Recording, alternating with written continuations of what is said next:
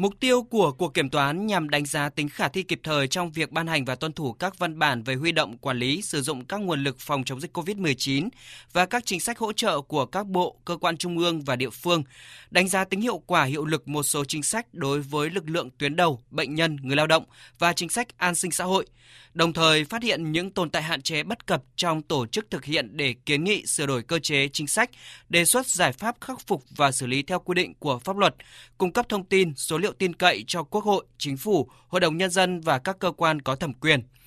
Kiểm toán nhà nước sẽ tập trung kiểm toán việc tham mưu ban hành các văn bản chính sách liên quan đến công tác phòng chống dịch COVID-19, công tác chỉ đạo điều hành, phối hợp hướng dẫn, kiểm tra, giám sát và tổng kết đánh giá việc thực hiện các chỉ đạo, việc huy động, quản lý sử dụng các nguồn lực phục vụ công tác phòng chống dịch COVID-19 và các chính sách hỗ trợ. Tổng Kiểm toán Nhà nước Trần Sĩ Thanh cho biết. Chưa bao giờ có một cuộc kiểm toán chuyên đề quy mô như này. Kiểm toán là những ban chỉ đạo. Thời gian là quân đồng bộ đều triển khai đồng bộ và thời gian tập trung là ngắn nhất.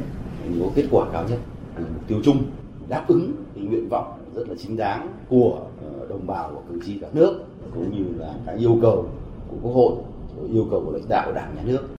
Kiểm toán nhà nước sẽ tiến hành kiểm toán chuyên đề việc huy động quản lý sử dụng các nguồn lực phục vụ công tác phòng chống dịch COVID-19 và các chính sách hỗ trợ tại 9 bộ, cơ quan trung ương và 32 địa phương.